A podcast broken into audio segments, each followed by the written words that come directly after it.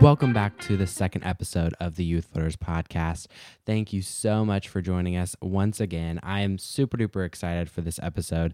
I welcome Vinaya. Vinaya has a very cool last name, but I cannot say it because it is just not as cool as mine. So I'm going to let her say it when she introduces herself. We are talking about gun control today. Gun control is a hugely political issue, hugely politicized issue in this country. And I think I'm not going to say, that all youth are for or against it because we all make our own decisions and we don't just vote in one block. But I do think that lots of youth in this country think differently about it because of school shootings and how we've seen that. And we've grown up with this, this idea of shooter drills and lockdown drills and what do you do? Run, fight, hide, or run, hide, fight, all this stuff. And so we've been normalized to something that a lot of generations haven't. And so I think that we do think a lot differently about it. So I think that you're going to love this conversation. Either side of the issue, I think either side you fall on the issue, I think you're going to get something out of it. So welcome, Vinaya.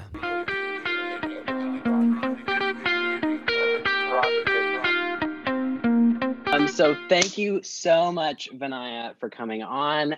This is so exciting. Can you just give an introduction of who you are and where you're from? Hi, my name is Vinaya Mapitiyage, and I am originally from a little island country called Sri Lanka, but my parents immigrated here when I was around 2 years old, and I've grown up in Florida my whole life. Florida. So Vinaya, give us the weather in Florida right now. What is it outside your window? Right now it's pretty sunny, but we've been it's super cold for us Floridians. It's hit 30 degrees Vinaya. And we're all no, it's too cold. 30 it's degrees? Too cold. No, 30 degrees. It's so cold here. Okay. Well, outside my window, it is snowing and it is 15. So no, it's okay. We live in different places. It's fine. Well, I am so sorry for your cold weather, but let's just jump right in. I wanted you to come on today because I wanted to talk about your story with gun control.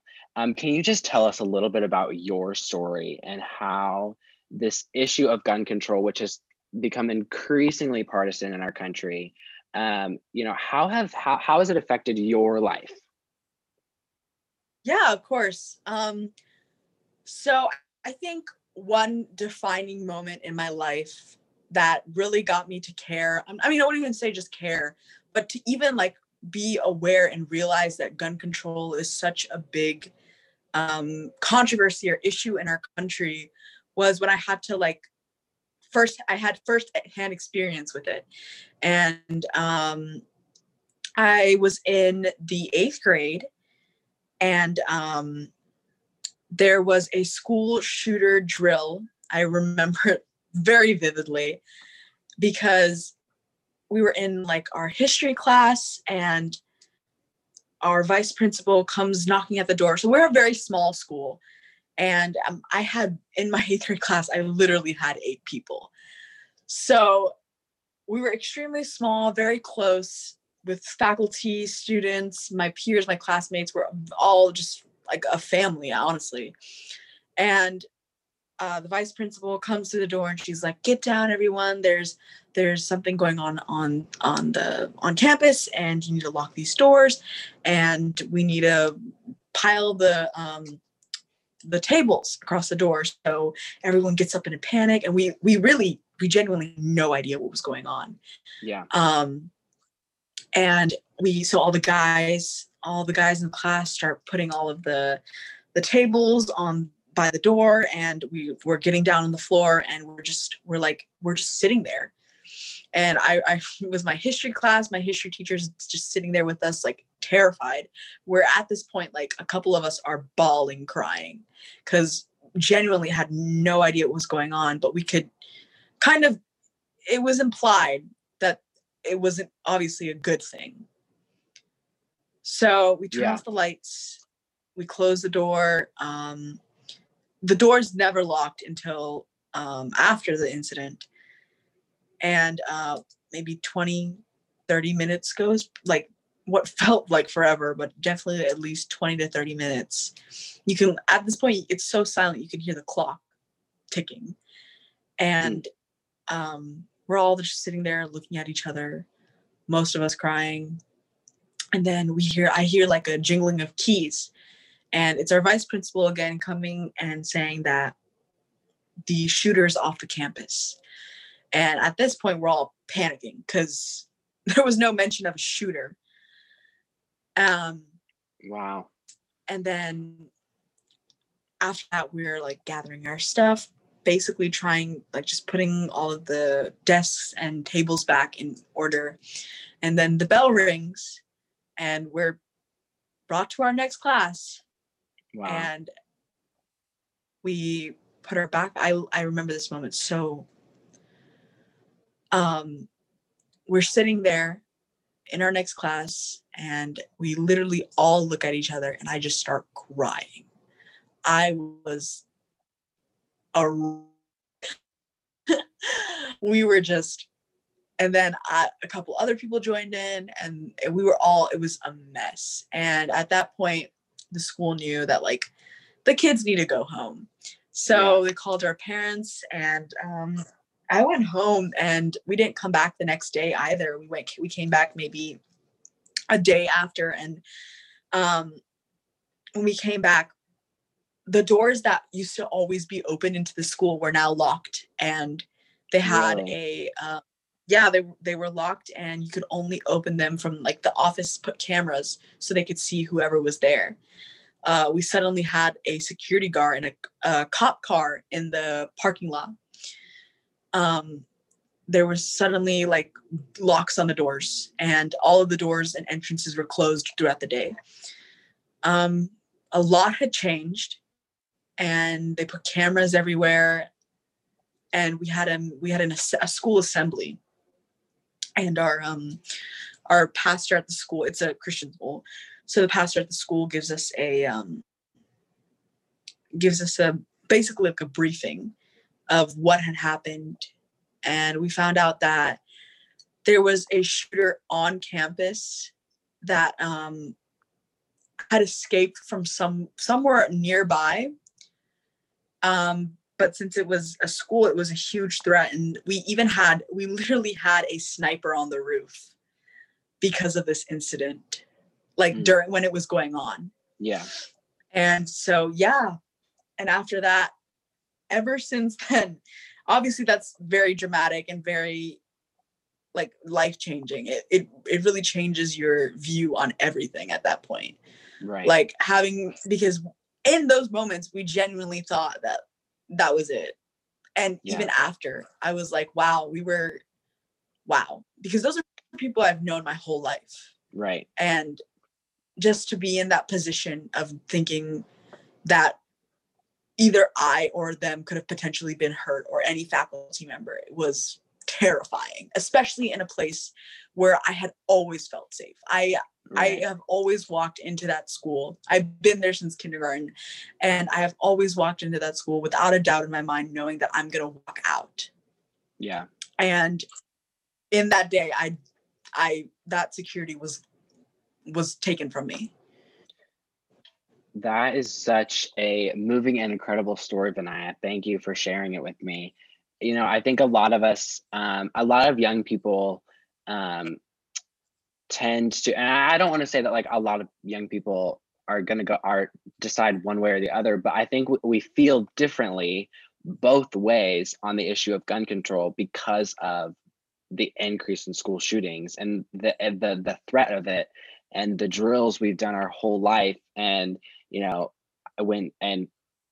by golly, I mean, you almost had it happen. You know, you came very close, you personally. So I think a lot of us feel differently. You know, one of the most recent mass school shootings that that has happened when we're recording this is the one at Marjorie Stoneman Douglas, also in Florida. And after that, we saw this huge March for Our Lives rally. You know, the young people at that school really kind of rose up, and we had this national debate on gun control. President Trump banned bump stocks, and there were bills, and they lobbied the Florida government, they lobbied the federal government. What was it like for you when you watched those young people that are our age really kind of rise up and move their feelings into action? What did you feel when you saw those young people, and how successful do you think that movement was? This is kind of funny, but it was genuinely kind of ironic because the same school that this happened at, so it's a very conservative school. It's a very, very right-wing school. And after I'm seeing all of those events happen on TV and like seeing it firsthand and everything, in me, it inspired this kind of want to change what happened to us, like not have any kid have to feel like that again, basically. And it's kind of sick. And so having young people who have gone through firsthand experience of that and saying that, like, that was traumatic. Like, that wasn't something that we should ever normalize. Like school shooting drills and stuff shouldn't be something that we think of in the future as, oh yeah, we just had like coming home and telling your mom, yeah, we just had a school shooter drill today. We shouldn't have to have those. And for young people to advocate against for stricter gun laws was amazing. That's such an interesting thought, and what have we had to or been forced to normalize, and should it be? That's such an interesting thought. That in the wake of that movement, they got to. I really think that movement, the March for Our Lives movement, almost got to both parties and state and federal. Do you think that there's space for compromise to happen on the issue of guns? And how would you like the country to move forward with this issue? Yeah, I definitely do think there is plenty of space for compromise, because with any political movement or organization, I think it's already been taken into account that exactly what they plead for, it's not going to happen. That's just how parties work, right? I mean, right-wingers are never going to allow for extreme, a banning of guns to ever happen. Right. And but I'm never saying that we should ban them. That's never the goal. It's to make it easier for people to feel safe. And for that to happen, there's just certain laws about guns that are just way too easy, especially in Florida. One thing about Florida is it's very easy to obtain a gun. And that's something that should scare people. So, and being aware of these types of laws and being and advocating for them genuinely helps people realize that it's not about banning guns. It's about making it safer for not only school children, but just people generally. Because shootings don't happen only at schools. I mean, we saw the Las Vegas shooting. That was a crazy story. Right, at a concert. So, yeah, at a concert. So that's ridiculous that things like this are even just that happen generally, obviously, but No, I'm sorry. Keep going. Yeah. No, you keep going. I was just going to say, I love that you say that, maybe that was the wrong choice of words, but it's interesting that you say, banning guns is never the goal, because that is a huge argument. They want to ban guns, they want to take guns, and it's the mudsling that one side throws, and then the other side says, who needs guns and blah, blah, blah, blah. And at the end of the day, is that it's not really compromise. That's not really helpful. So I love that you say that, it's not necessarily the goal because if you get rid of that, then you can compromise. So I like that you say that. Yeah, it's getting rid of like what their basically their strongest argument is what you said, that, oh, they just want to take our guns. They want to take our rights away. That's never. Right. And I love, and I think at the same time, on the other side, it's, you know, does who needs for the greater good. Right. Yeah. And well, and I think on the Democratic side, they argue, you know, nobody needs guns, blah, blah, blah. But, you know, people like that. So I like that you're saying, let's get rid of the talking points because they're not helpful. They're actually not helpful. They're not really saving lives. Because that's the point. That's the one thing about politics that kind of irks me, is the fact that nobody, because for us, you and me talking, we're talking about saving the lives. Like, the reason why we care about these issues is because of the children who have been killed by guns in their own schools. But for politicians, it's just another, you know, another talking point, another legislation that they might pass, they might not pass, whatever. For them, it's not about the saving lives. It's about getting the next election. Yeah. And that's the one thing that just, it, like I said, irks me. Well, with that being the one thing that irks you about politics, something I always ask to finish up here, something I always ask guests on this podcast is, what is the best moment, the flip side? What's the best moment in politics you've ever been a part of? But there's one constraint. You can't have like watched this moment on TV or anything. You had to have been there, been a part of it somehow, been on the Zoom meeting, something. What's the best moment that comes to your mind? Okay. You always ask me the hardest questions, I swear. Funny enough, it was actually after the election. Okay. So I do this fellowship for an organization that helps with climate education. And so during the election, we all had like a group chat and we were talking, you know, because the election wasn't just one day, it was a couple of days. Right. They really egged us on. And so I remember right after the election, right after we found out that Biden had won, we decided to have a conference call like on Zoom with everyone in the fellowship, from all 50 states we have fellows, and the fellow leaders. And I remember being on there, and our fellow leader was talking about the numbers of how many people we got to vote. Because during this fellowship, what we did was we did a postcard campaign, we did phone banking, text banking, tons of ways to get people registered to vote and to vote. And so we were looking at he was talking about our numbers, and I remember sitting there and just being in awe. Like, all of us were just in awe of like how insane it was that young people had really stepped up to the plate to vote this year. Like, that was amazing to look at those numbers and just to see like genuine, just like data. And I have never been so happy to see a graph chart in my life. So, yeah. Well, I love that. Certainly the way that youth voters have stepped up in the past year basically I can definitely get behind that. I love that. Well, thank you so much for coming on the podcast, Vinaya. Yes, of course. Anytime. All right. Well, we will see you later, and you are always welcome back. Thank you. See you later, Vinaya. See you.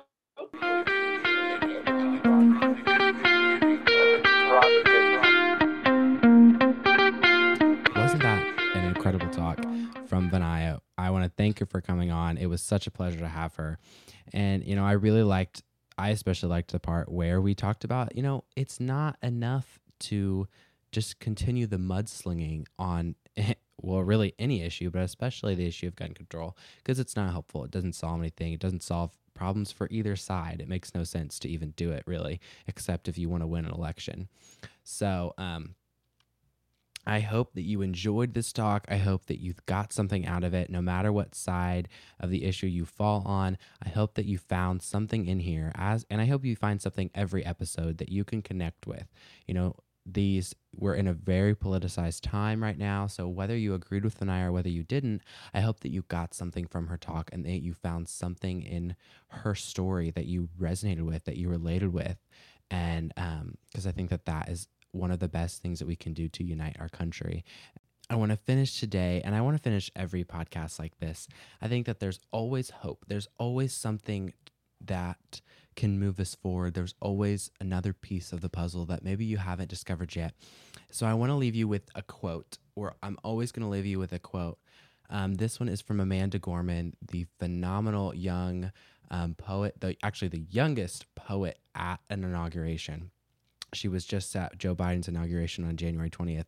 And in her poem, she said, "For there is always light, if only we're brave enough to see it, if only we're brave enough to be it." I think that that's incredibly inspiring. And I want to leave you with that. So thank you so much for joining us for the very second episode of the Youth Voters Podcast. We'll see you next time.